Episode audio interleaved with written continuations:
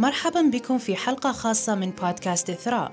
نستضيف في هذه الحلقة ضيفة إثراء فنان اليونسكو للسلام لعام 2017 الأستاذ نصير شمة في حوار شيق حول الموسيقى والثقافة.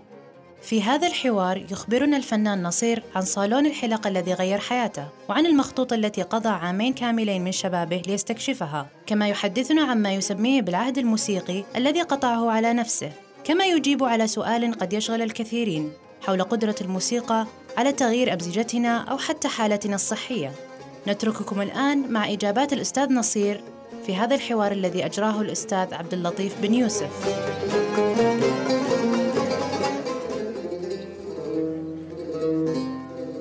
أهلا وسهلا بك. أستاذنا الجميل والرائع الموسيقار العالمي الأستاذ نصير شمة. شكرا عزيزي. آه، هنا نحن في بودكاست إثراء في هذه الحلقة الخاصة جدا في مقابلة مع نصير شمة بعد آه، تقديمه لثلاث حفلات آه، في مسرح إثراء. أستاذ نصير ذكرت في في في أحاديثك آه، مسألة أن العود آه، ظهر منذ 2350 قبل الميلاد. نعم. 2350 سنة في الحضارة الأكادية في بلاد الرافدين. طبعا آه، لعلنا يعني نسأل سؤال آه، أن في كثير من مقطوعاتك أنت كذلك مثل حدث في العامرية ورحيل القمر. آه، تحدث يعني آه، نصير شمة بأن هل يرى أن آلة العود قريبة للحزن أم للفرح في المشاعر؟ الأداة تخضع للمؤدي تخضع لحالة المؤدي. هي تنطق بما يريد. بالتالي يحتاج يسيطر على هذه الأداة. يسيطر عليها تماما من خلال تمرين متواصل من خلال ال- الدراسة بعمق بحيث يصبح آه، قادر أن يتحكم بمشاعر الأداة الآلة الموسيقية وما يخرج عنها من صوت. إذا هو يريد يتكلم عن الحب عن السلام عن الفرس عن الحرب عن أي شكل من أشكال التعبير هو قادر على أن آه، يبرز هذا من خلال أدائه والآلة بالأخير هي ما عليها إلا أن تطيع ال- الفنان اللي متحكم بقوة في إمكانياته وفي السيطرة عليها. هل يعتبر نصير أن آلة العود هي رسالة الشرق إلى العالم؟ هي هوية الشرق. الآلة هذه بما أنه هي ظلت من تاريخها الأول من أول معبد بابلي كان موجود 2000 من 2350 قبل الميلاد. العصر الأكدي أور بابل آشور الكلدانية كل الحضارات اللي مرت في بلاد بين النهرين اللي نشأت في بلاد بين النهرين.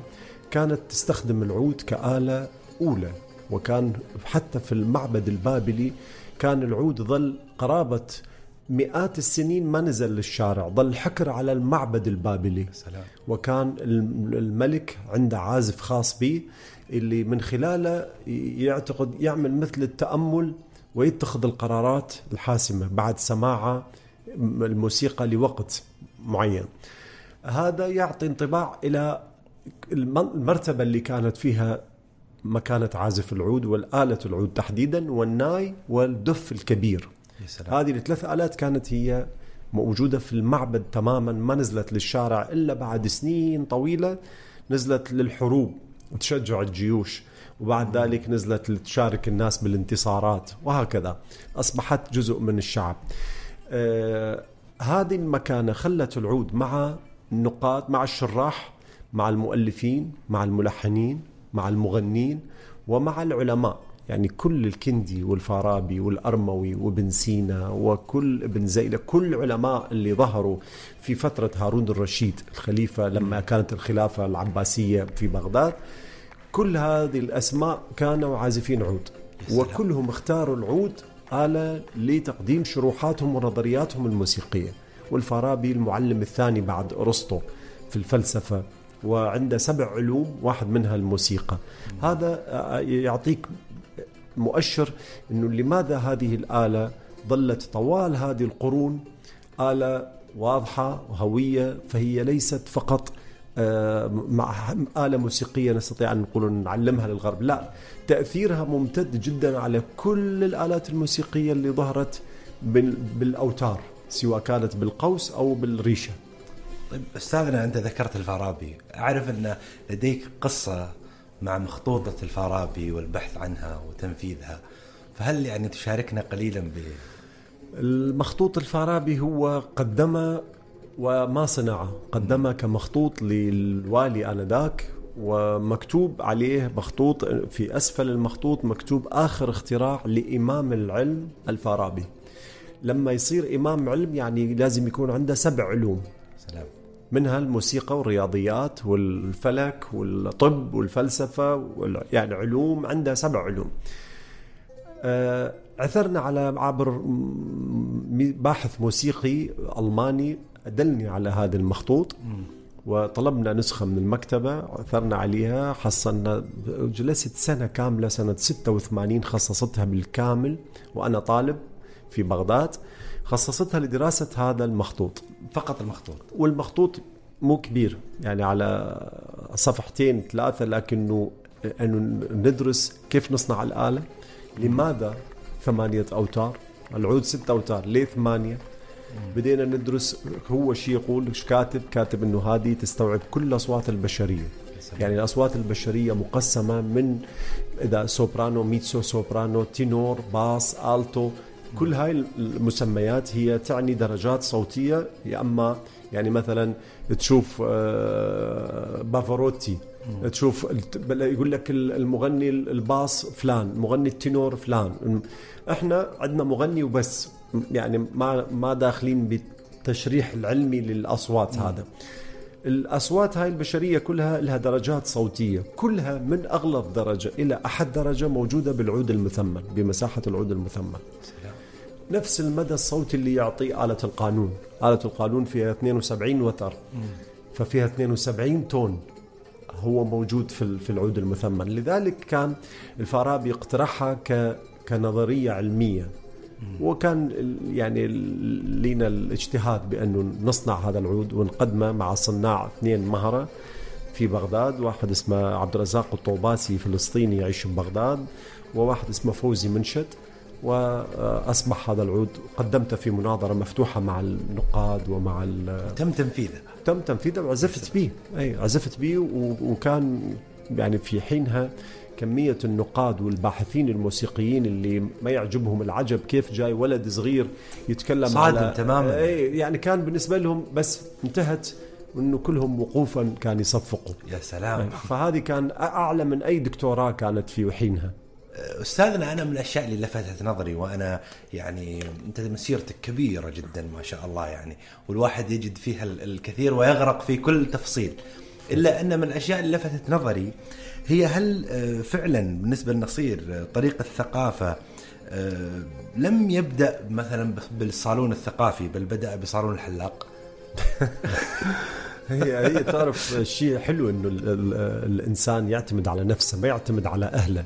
صحيح. إحنا الآن مدلعين الأولاد كثير أكثر من اللزوم. يعني كل شيء يجي هو جاهز. أنا ما كنت أحب هذا الشيء من عمري ست سنين سبع سنين أنا متمرد. ما أحب ما أحب أخذ مصروفي من أمي لو من أبويا. أحب أنا أشتغل وأجيب وكان وتعاقبت كذا مرة. لأنه كنت أتركهم نايمين وأطلع أروح أجيب خبز أشتري صمون عراقي. يسموه صمون ما أعرف تعرفه ولا لا. اي معروف. إيه، وأطلع ابيعه الصبح قبل المدرسة. يا سلام. واتبرع بالفلوس يوم الخميس لفلسطين. كنا كل خميس نجمع بساحة المدرسة طاولات مثل هذه كبيرة جدا على على كبر الساحة ونجيب مواد غذائية لفلسطين نتبرع بها لأولاد بعمرنا حتى يدرسوا ويتعلموا. فهذه كان كل خميس. فأنا أشتغل طول الخميس أطلع مصروفي وأطلع الفلوس أكبر مبلغ كنت أتبرع أفخر إنه أتبرع أكثر من أي واحد لفلسطين. مو ماخذ من أهلي فلوس. فهذا خلاني دائما أريد شغل. يمنعوني أهلي من ال- الخبز أروح أبيع جرايد. يكتشفوا تصير مشكلة أتعاقب. فإلى قلت لهم أنا ما لازم أشتغل ما أعرف أقعد. فاشتغلت عند جيران أبي آه، وكان محل حلاق مشهور وكان يجتمعوا عند المثقفين. فكنت اريد أعرف شو يقولوا. كيف واحد يتعلم منهم؟ فكان هذا هو هو صالون حلاقة بس هو صالون ثقافي. يوم. الاثنين يقفل أقفل الستاير ويصبح المكان بس عبارة عن ندوة فكرية على أعلى مستوى ممكن تتخيله. عجيب. إحنا يعني تعودنا في السعودية مثلا في اماكننا أن يكون مثلا بعض المجالس بعض ال- ال- ال- اللي يجتمعوا فيها أو حتى بعض ال- ال- ال- ال- الحواري أو المناطق يكون فيها بعض الأماكن للنقاشات. أدهشني جدا إنه كيف في حلاق بهذا الوعي العالي إيه. الذي يستطيع ان ان أن يستقطب رجل مثل نصير ليكون معه يعني. أنا كنت طفل بس هم كانوا يعاملوني معاملة خاصة كون إنه إخواني معروفين والعائلة معروفة فهذا ابن فلان فمعروف يعني بالنسبة لهم منو أبوه منو إخوانه فكانوا يعاملوني معاملة خاصة ويخلوني بس في يوم من الأيام قالوا لي بعد ما نخليك تجتمع ويا تقعد ويانا بالاجتماع هذا مال الاثنين عجيب إلا تجاوبنا على أسئلتنا إذا جاوبتنا نخليك. تحدي اختبار إيه الآن. لأنه يريدوا يشوفون يعني جالس أفهم له بس هيك أضيع وقت. فسألوني أسئلة جاوبت عليها فخلوني معاهم دائما ضليت. يا سلام. كان هاي الحقيقة كان أفضل مكان عرفت فيه قيمة إنك تقرأ كتاب وإنك تتعلم لأنه كان يطرحوا 100 لغز في في الجلسة هاي. لازم أنت هاي الألغاز كلها تروح تبحث عنها. منو منو هذا الاسم اللي قالوه؟ منو هذا الكتاب يقول لك كما قال فلان؟ منو فلان؟ لازم تروح تبحث عن جوته وعن السياب وعن ما اعرف آه، صلاح جاهين وعن بلند الحيدري وعن شعراء ورسامين وسياسيين. كلها لازم تسجل الأسماء بذاكرتك وتروح تبحث عنهم. فكان هذا أفضل مدرسة أنا أعتبرها ثقافية. ثقافية بالنسبة لك. وتجد إنه أهمية آه، ثقافة الفنان تضيف إلى إلى تجربته الموسيقية وإلى إلى موهبته نفسها. يعني إلى أي درجة أستاذنا يعني نقول إنه فلان خاصة بالفنون نقول إنه فلان موهوب. إلى أي درجة هو يحتاج إلى آه، خلفية ثقافية تستطيع إن هي آه، تستمر؟ آه، بدون الثقافة يصبح آلاتي فقط. تعرف شنو الآلاتي؟ يعني رجل صانع أو يعني أو رجل يجيد الاله يعني آلاتي. يعني شغله هو يدندن ويروح ما له أي علاقة بأي شيء. لكن إذا يريد يكون عنده تأثير وعنده حضور وعنده مكانة يحتاج إلى ثقافة مو في تخصصه بس ثقافة عامة مهمة وثقافة حقيقية. لأنه ال- الصورة الموسيقية اللي تطلع واللي ترسم بأذهان الناس إذا ما كان فيها أبعاد متعددة مثل 3D و 4D و 5D ما لا تكون سطحية تكون وانسى طرب ويخلص ويلا ومع السلامة وانتهينا. أما لما يكون عميقة وتكون موسيقى فيها من عمق الشخصية تطلع الموسيقى. إذا الشخص مثقف وموهوب وعالم دارس يطلع فن عظيم. إذا موهوب بس يطلع فن على قد موهبته. إذا شاطر بس هو آلاتي. آلاتي يعني مثل هذول اللي تروح تجيبهم تأجرهم. حرفي شاطر حرفي. يعني. إيه، حرفي هاي- شاطر. هاي ممتاز بس جداً. بالموسيقى يسموه آلاتي. هو هذا. طيب أستاذنا في في حديثك عن هذه يعني أنا لفت نظري كذلك مسألة إن العهد الموسيقي. آه، أمس كنت أنا في الحفل و- ولاحظت انه هناك من درس آه، أحد العازفين درس اللي جنبه واللي جنبه كلهم درس. مدرسين بعض وأنا مدرسهم كلهم. إيه، ف- ف- فكيف طبيعة العهد هذا؟ هل هو أصلا له يعني تاريخ معين؟ هل أنت أخذته ورثته عن أجداد معينين أو عن فنون معينة؟ حدثني قليلا عن هذا فكرة العهد. كل طالب عنده عهد إنه يعلم عشرة قبل ما إذا يريد بعد العشرة يوقف تدريس هو حر بس مثل ما علمته اني مجانا عليه أن يعلم عشرة مجانا وهذول العشرة يطلع منهم مستوى عالي. وبعدين هو حر يريد يكمل تدريس يريد يتفرغ لنفسه. بس هو من يتعلم العطاء بعد ما يعرف يكون أناني؟ لأنه التعليم أنك تعرف تعطي. لما يكون موسيقي ناجح ويعلم غيره معناتها تخلص من الأنا. من يتخلص من الأنا؟ هو بيت الداء الأنا في كل شيء. بس تتفخم هاي الأنا أعرف أنه هذا فارغ مثل البالونة. يعني أي شغلة تحسها يروح ما عنده أي شيء. لكنه كل ما يثقل في العلم ويثقل في أنه ي- يبدي يحس حج صغره في هذا الكون. فبالتالي يبدي يصير إنسان طبيعي. ما يكون ما يتواضع لأن هو المغرور يتواضع بس يكون طبيعي. هو هذا المطلوب. فكلهم يدرسوا وكلهم بدون أي مشكلة يعطي كل اللي عنده لأنه شافوني أنا أعطي كل شيء. أنواع اوتاري قياساتها. هاي أوتار موجودة يعني على الموقع شركة الاوتار باسمي حطيتها معلنة ياخذوها مجانا كلهم. ريشتي آه، تكنيك ال- قياسات العود لا يوجد شيء مخبى لأنه أنا عانيت من بعض الأساتذة البخلاء.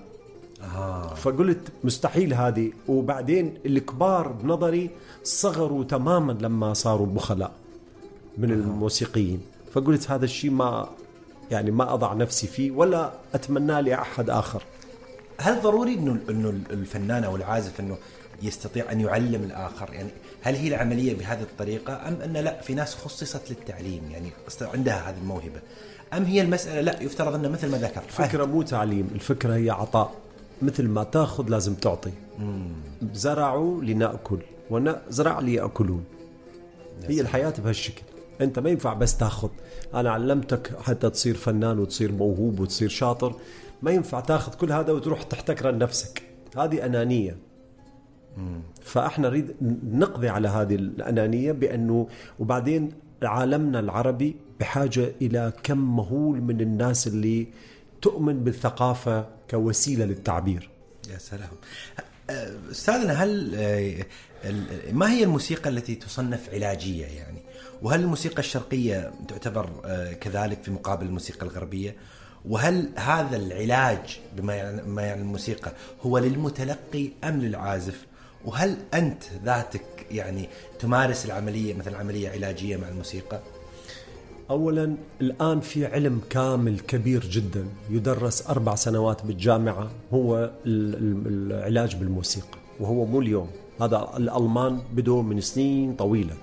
يعني سنة إذا أني مو غلطان 91 اقترحت على دكتور أوميد مدحت وزير الصحة العراقي آنذاك إنه نسوي طابق واحد في مستشفى متخصص في بغداد. مستشفى كثير متقدم كان في وقتها على كل المنطقة. كان يجوا من كل أبناء الوطن العربي يتعالجوا مجانا اللي يزرع كلى واللي عنده معرف قلب واللي موجود اسمه مستشفى عدنان التخصصي. دكتور أميد مدحت طلبت منه أنه طابق للمثقفين نسوي اللي يجي ينحط بالطابق الرابع. وجبت بنت خريجة ألمانيا بهذا التخصص.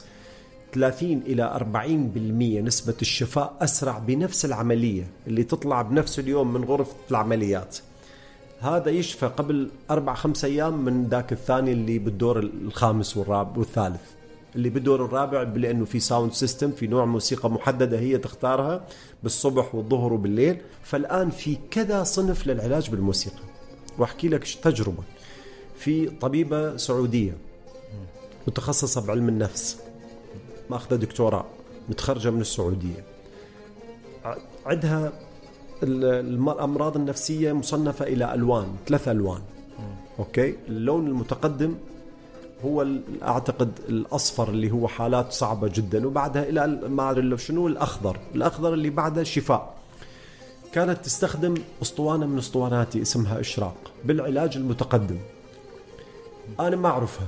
بعد فترة بعثت لي من بدا ال social media وتصير سهل العالم يتصل ببعض بعثت لي رسالة قالت لي أنا أعالج بموسيقاك و... وعندي حالة متقدمة جدا 40 يوم ما عارفين نستنطقها. فتقول أنا دا أجلس وياها من جلسة لأخرى.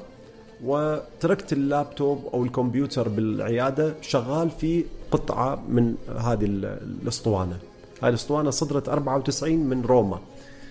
فتقول أول ما رجعت بعد 40 يوم من العلاج إحنا ما عارفين نعالجها. بس بالصدفة تقول أنا أسمع موسيقاك تركت الموسيقى عالية ما ما مو قاصدة. تقول رجعت بعد التليفون إجاني رجعت لها فالبنت قالت لها هذه إلمة للموسيقى. فهي جاوبتها قالت لها النصير شمة. بعدين انتبهت إنه هاي نطقت البنية كانت ما تنطق 40 عجيب. يوم لأنه متعرضة لصدمة كبيرة وما تنطق البنيه ف آه، وصفت لي شنو المراحل اللي اللي بدها تمشي فيها بالعلاج وشنو. ففي موسيقى لكل شيء. الموسيقى المنفردة تنفع لشيء. الموسيقى الأوركسترا تنفع لشيء. آه، مثلا مصنفة موسيقى بيتهوفن موسيقى باخ موسيقى موتزارت لتغيير ال- ال- الحالة النفسية. هذه كلها الموسيقى كلها الهندية. علاج اذا الموسيقى الهندية كل شيء عميق من الموسيقى. يعني عاش أكثر من 40 سنة. أنا أقول لك يعني جرنتي أنه هذا يساعد الإنسان. يعني ممكن نسوي وصفة موسيقى يعني. ما هو ما هو يعني موجود تأخذ هذا في الصباح وهذا في المساء. 100% موجودة. والآن كل اليوغا وكل الأشياء بالعالم كلها على الموسيقى. تشوف الآن محلات اليوغا تلاقي نوع خاص موسيقى تماما. في علاج بالموسيقى. أنا مورس معي شخصيا. عجيب. إجوا في حوالي 13 شخص من كل دول العالم. كان عندهم حفل بالقاهرة وكانوا طالبيني أشارك معهم ضيف لأنه يريدوا جمهور. فهم ما معروفين فيريدوا جمهور فقالوا لهم فلان ممكن يجيب لكم جمهور إذا حطيتوا يعني إذا شارك. إيه. جوني قلت لهم أنا قال يعني متمدد ما أقدر أمشي. عندي مشكلة بظهري. قالوا طيب ممكن تسمحوا لنا إحنا نجي عليه للبيت؟ اجوا وإذا جيش 17 واحد ولا ما أعرف كم هم 13 شخص يعالجوا بالموسيقى. فما أعرف شلون بيدهم إناء كريستال وأشياء أدوات كلها يسموها مصوتة بذاتها.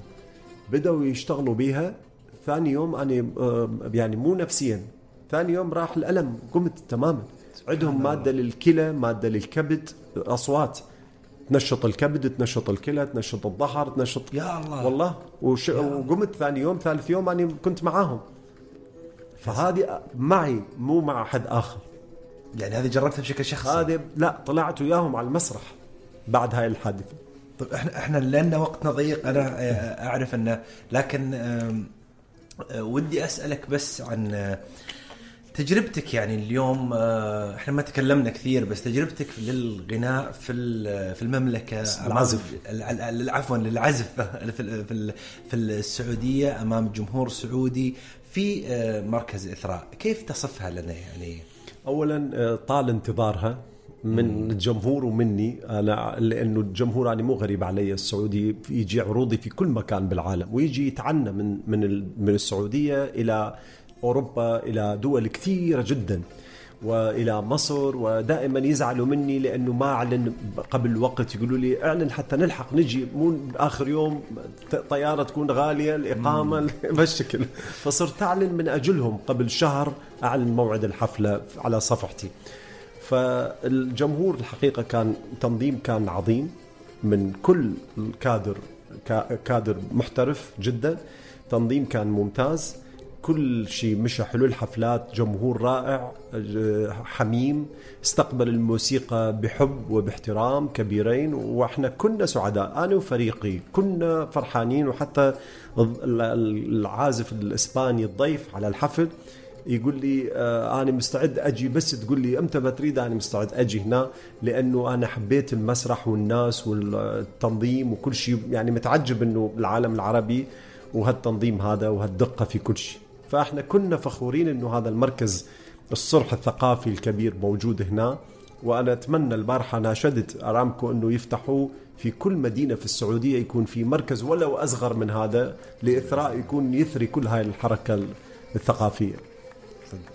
طيب أستاذة كلمة أخيرة للسعوديين. إحنا آه، كثير من جيلي والجيل اللي قبلي كانوا ما استطاعوا أن يدرسوا الموسيقى أي. اللي كبروا في السن. صح. من في الأربعين مثلا هل يستطيع ان حتى في هذه الستين. كلمة أخيرة. حتى في الستين يقدر يتعلم موسيقى وإحنا عندنا تجارب كثيرة في هذا الشيء. في بيوت العود في القاهرة اسكندرية أبو ظبي بغداد عندنا أعمار كبيرة يتعلم أبطأ من غيره لكنه يتعلم. كل واحد حسب الطفل. إحنا نريد نسويه سوليست يريد نسويه بارع. لما الكبير يريد يونس نفسه يريد يمسك آلة يريد يعزف يريد يعبر عن نفسه هذا كله متاح. وبست شهور يتعلمها. طيب ممتاز جدا. أستاذي شكرا جدا. شكرا. آه، على هذا اللقاء وشكرا لوجودك وشكرا لكلامك وشكرا لأنك أنت. شكرا جزيلا لكم ونتمنى لك وتحياتي كل التوفيق. وأتمنى لهذا الشعب ال- ال- الصديق والحميم. أتمنى أن أعرف كم كم في هذا البلد موجودة مواهب وكم شعراء قصيدة نثر وكم روائيين. وأنا من أيام اتصلت بفترة بسيطة اتصلت بكاتب رواية موت صغير وهو في كندا. وهنيته. على على هالإنجاز العظيم هذا. ويعني كانت رواية من أروع الروايات اللي قريتها بالسنوات الأخيرة. فرسامين شعراء مثقفين السعودية كلهم أصدقائي جدا. فأنا سعيد وسط أهلي وأصحابي وأتمنى لهذا الشعب الاستقرار والأمان والسلام إن شاء الله. وإحنا كذلك سعيدين ونتمنى أن يستمر مثل هذا التعاون. شكرا لك أستاذ شكرا. نصير وعلى هذه وبهذا نكون قد وصلنا إلى نهاية حلقتنا الخاصة. شاركونا آراءكم وأسئلتكم واقتراحاتكم على هاشتاج بودكاست underscore إثراء أو عن طريق الإيميل podcast كنتم تستمعون لحلقة خاصة من بودكاست إثراء.